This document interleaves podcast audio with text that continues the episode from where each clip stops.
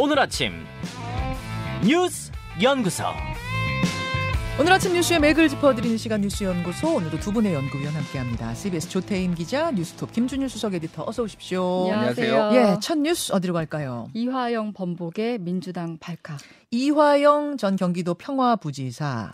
지금까지는 그 쌍방울의 대북 송금건과 관련해서 이건 이재명 대표와 관련 없는 일이다, 네, 주장을 해왔었는데 이 진술이 바뀌면서 새로운 국면으로 접어들었어요. 네, 말씀하신 대로 이화영 전 부지사는 줄곧 쌍방울이 북한에 송금을 한 것과 관련해서는 경기도와도 관련이 없고 이재명 대표와도 관련이 없다고 했었는데 최근 검찰 조사에서 이제 진술을 바꾼 겁니다. 예. 그러니까 김성태 전 회장에게 이 대표 방북을 추진해달라고 요청을 했다는 건데요.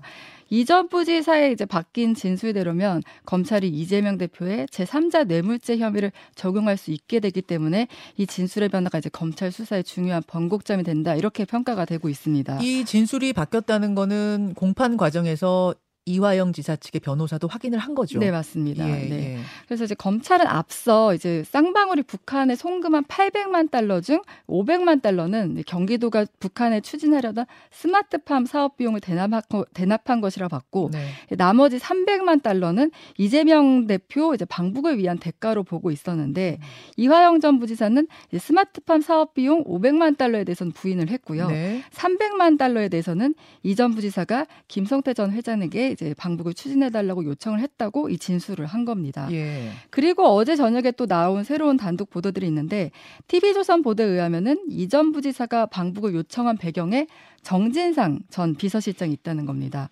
정 전 실장이 이전 부지사에게 이때가 이제 하노이 노딜, 그래서 이제 앞으로 좀 대북 관계가 안 좋아지고, 네, 대북 제재가 심해질 수 있으니 이 지사 방북으로 좀 성과를 내봐라, 이렇게 얘기를 했다고 하면서 이제 추진을 하게 됐다는 겁니다. 자, 이 상황 속에서 민주당이나 이재명 대표 측 반응은 어떻습니까? 네, 그러니까 민주당 검찰독재 정치탄압대책위원회, 그리고 민주당 인권위원회, 법률위원회는 검찰이 조작 수사를 하고 있다고 주장을 했고요. 민주당은 이전 부지사의 배우자 탄원서를 공개했는데 이 탄원서에 따르면 이전 부지사 부인은 검찰이 남편을 협박하고 철저히 고립시켰다, 남편이 검찰로부터 군사 시절 전기 고문만큼 무서운 심리적 압박을 받고 있다, 이렇게 얘기를 했습니다. 그런데 이게 이 탄원서 내용이 이전 부지사와 뭐 대화를 통해서 이렇게 탄원서를 낸 건지 이거는 지금 확인이 되진 않고 있습니다. 그러니까 이화영 전 지사랑 부인이 얘기를 나누고 낸 건지는 모르겠으나, 네네, 탄압받고 있다라는 그 이화영 전 부지사 부인의 이야기를 민주당은 소개하고 있다. 네. 이재명 대표 입장도 나왔어요. 네, 이재명 대표 어제 수해 현장에서 기자들이 질문을 하니까 검찰이 수사를 해야 되는데 자꾸 정치를 하고 있는 것 같다, 이렇게 짧게 한 마디만 했는데, 네, 요새 수해로 이제 정부 여당에 대한 이제 여론이 안 좋다 보니까 이렇게 검찰이 이 대표의 불리한 진술을 흘렸다, 이런 주장으로 볼 수 있는데요. 근데 이번에 이 그러니까 진술이 바뀐 것과 관련해서는, 예, 민주당이 이제 최근에 결의한 조건부 불체포 특검 포기와 맞물리면서 앞으로 이 대표에 대한 검찰의 소환 조사, 또 구속영장 청구가 이뤄질 경우 이 대표가 이 불체포 특권을 포기할 것인지, 이런 것에도 또 이제 관심이 모아지고 있습니다. 예, 예. 자, 김준일 에디터, 예, 수사에 어떤 변곡점이 생긴 것 같아요. 굉장히 지금 큰 의미가 지금 있는 것 같아요. 그러니까 이게 이런 거예요. 지금까지 검찰은 이거를 제3자 뇌물죄를 적용을 하기 위해서 이재명 대표가 이를테면은, 그러니까 쌍방울이 북한에 돈을 송금한 것이 이제 제3자 뇌물이다, 이렇게 봤거든요. 예. 이거에 관련해서 이제 여러 가지 증거, 문서들, 뭐 이를테면은 경기도가 아태평화위원회 뭐 통해서 이제 북한에 보낸 공문 등등을 다 확보를 해놨는데 결정적인 거는 이재명이 알았냐, 이거를. 이거가 지금 빠져 있었던 거예요. 예, 예. 근데 여기에 어쨌든 이화영이 이제 진술을 함으로써 이재명이 알았다, 이게 이제 그렇게 된 건데, 요 앞에 지금 보면은 정진상이 요청했다까지 있잖아요. 예. 그러면 이런 거죠. 정진상이 이화영한테 요청을 해. 대구 송금. 그러면은 그러니까 이화영이 그러면은 이제 알아보고 쌍방울 쪽에 좀 알아보고 김성태한테 오케이를 받고, 그런 다음에 이재명한테 보고를 하고 이게 진행이 됐다라는 거잖아요. 그러니까 제3자 뇌물죄 이게 사실이라면 제3자 뇌물죄 퍼즐이 다 맞춰진 거예요. 그러면은 이제 이거는 조만간 뭐 검찰 얘기도 이번 달 아니면 이번 달 말이나 다음 달에 이제 피의자 신분으로 이재명 소환한다, 뭐 이런 얘기가 나오고 있잖아요. 예. 이게 이제 이게 이 여러 증거가 이미 나왔어요. 그러니까 대북 송금을 한 거는 뭐 밝혀졌고 김성태 쌍방호 회장도 지금 다 인정을 한 상황이고. 그러니까 돈이 간 것까지는 지금 팩트인데 이것을 정말 이재명 대표가 어떤 목적을 가지고 대납시킨 것이냐, 그것을 알고 있었느냐, 뭐 요청했느냐, 보고받았냐 이런 게 이제 문제였던 건데 그렇죠. 그 부분을 이화영 부지사가 이재명 대표가 알았다.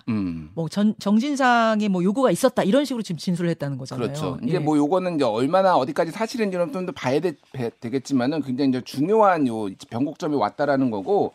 그러니까 왜 그러면 이화영은 바꿨냐?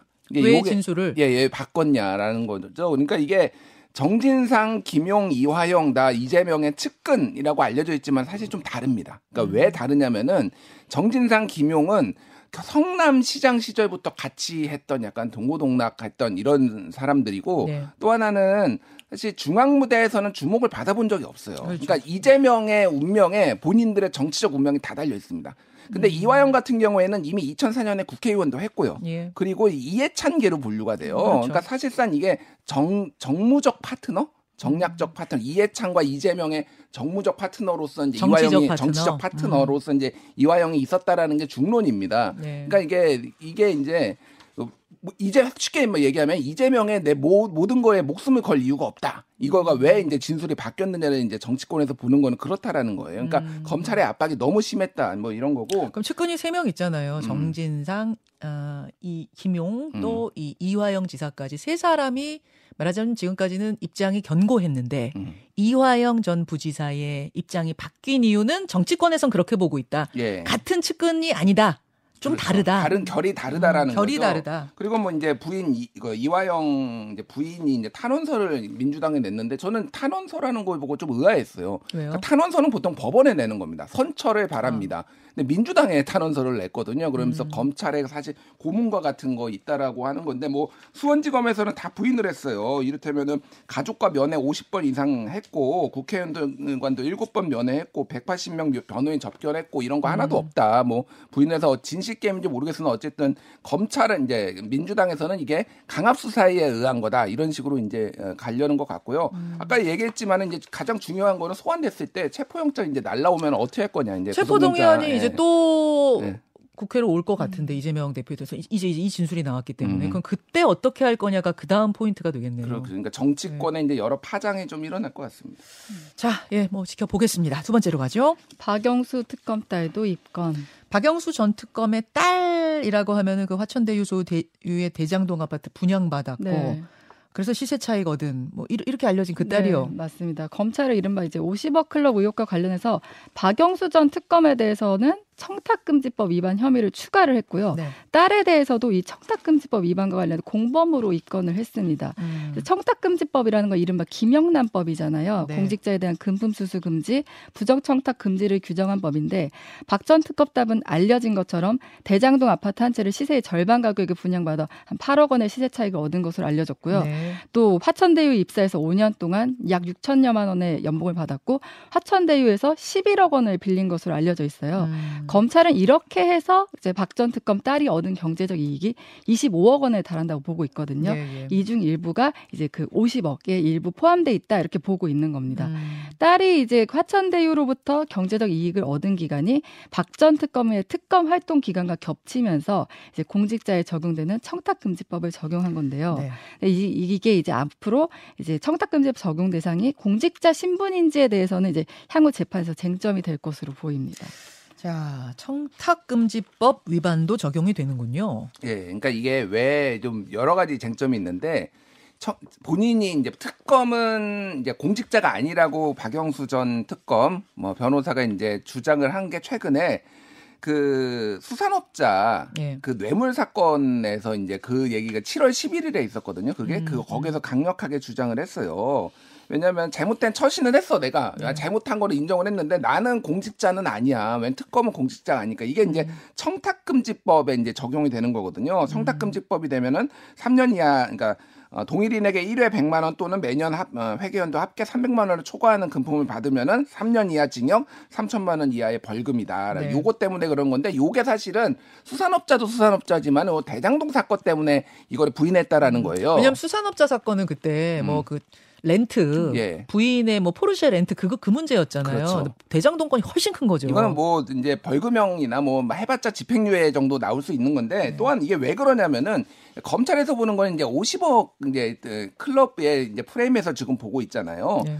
근데 특검을 박영수가 특검을 하던 그 시점에 화천대유의 딸이 근무를 했고 거기에서 이제 아파트도 이제 좀 싸게 분양을 받고 뭐 대여금도 받고 뭐 이거가 같이 이제 엮인다라는 거니까 이것도 일종의 청탁금지법에 해당이 되니까 이거에 50억 클럽으로 이제 같이 이거를 묶을 수 있다라는 이 논리가 검찰의 논리니까 이거를 깨기 위해서 특검은 공직자가 아니다 이렇게 주장을 해왔던 건데 지금 어쨌든 딸도 그렇고 지금 박영수 전 특검도 그렇고 지금 검찰에서는 청탁금지법으로 기소를 한다라는 할 거라는 거예요. 그러니까 이게 이제 재판 과정에서 받아들여질지는 이제 봐야 될 것 같습니다. 자, 세 번째 이슈로 갑니다. 급류에 휩쓸린 해병대원. 아까 제가 오프닝에서도 잠깐 언급했습니다만 참 안타까운 소식입니다. 경북 예천 산사태 현장에서 실종자 수색 작업을 하던 해병대 장병. 네. 애타게 찾았는데 결국은 죽음으로 발견이 됐습니다. 밤사이 어젯밤 11시쯤 이제 숨진 채 발견이 됐는데요. 실종 14시간 만입니다. 예. 그러니까 실종 지점에서 한 5.8km 떨어진 곳에서 발견됐다고 하는데요. 이 해병대원은 일병으로 이제 20살로 알려져 있고요. 이 해병대원 이제 인간띠를 만들어서 강바닥을 수색하다가 이 집안이 무너지면서 동료 대원 2명과 이제 강물에 휩쓸렸는데 다른 대원들은 이제 헤엄을 쳐서 나왔는데 이 해병대원은 빠져나오지 못하게 된 거예요. 예. 근데 이게 문제는 하천바닥 도보 수색을 하면서 구명조끼를 지급하지 않았다는 게 지금 논란인 거잖아요. 더군다나 하천바닥이 모래로 돼 있어서 수심이 갑자기 깊어지는 그렇죠. 공간이 있고 또 갑자기 무너지는 공간이 있는데 그런 특징을 반영하지 못하고 장병을 투입했다 이런 지적이 나오고 있습니다. 거기다가 이제 물살까지 지금 거센 상황이잖아요. 그러니까 너무 안이하게 이제 대처를 했다. 그래서 이제 군인권센터도 비판 성명을 냈는데 이거는 무리한 임무 투입으로 발생한 인재다 이렇게 지적을 했습니다. 참 지금 뭐 오송 지하차도 사건 또 예천 경북 예천의 산사태 사건으로 마음이 아픈데 말하자면 이건 지금 2차 피해가 그렇죠. 또 발생한 거잖아요. 그런데 또 인재로 보이는 느낌이니까 구명조끼도 없이 투입된 그래서 더 화가 나고 안타까운데요. 김준일 에디터, 그 유족분들 뭐 인터뷰 보고 하니까 정말 너무 마음 아파요. 예, 뭐 외동 아들인데 어떻게 사냐 뭐 이렇게 뭐 말씀도 하시고 그랬는데 이거는 이제 군 당국을 이제 비판을 안 할 수가 없을 것 같아요. 그러니까 그 지역 주민이 이제 그 현장을 보면서 여기는 모래로 돼 있기 때문에. 빠진다. 푹푹 빠진다라는 거고. 일단 급류예요. 엄청 셌어요. 물살이. 물살이 뭐 당연히 비가 그렇게 왔으니까 이제 안 셀 수가 없는 거죠. 이거를 근데 이렇게 안이하게 아무것도 이제 안 했다. 그러니까 이것도 일종의 어떻게 보면 이제 굉장히 행정부를 이제 대통령이나 정부가 다그치고 있고 여기에서 이제 우리들이 좀 뭔가를 보여줘야 되겠다라는 일종의 이제 경쟁적인 이제 이런 뭐 나서기 이런 것들인데 최소한의 안전 장비도 안 했다라는 거는 이게 문제가 될 수밖에 없고 이 부분을 이제 전체적으로 다시 좀 짚어봐야 된다. 굉장히 중요한 문제거든요. 그럼요. 계속 사람이 죽어가고 있는데 이게 아무도 책임지는 사람은 없고 반복된다라고 한다라면은 이거는 시스템의 문제고 누군가 문책을 해야지 이게 좀 되는데 이게 문책이 안 되니까 이게 좀 문제가 많은 것 같습니다. 자, 여기까지 오늘의 뉴스연구소 두 분 수고하셨습니다. 감사합니다. 김현정의 뉴스쇼는 시청자 여러분의 참여를 기다립니다. 구독과 좋아요, 댓글 잊지 않으셨죠? 알림 설정을 해두시면 평일 아침 7시 20분 실시간 라이브도 참여하실 수 있습니다.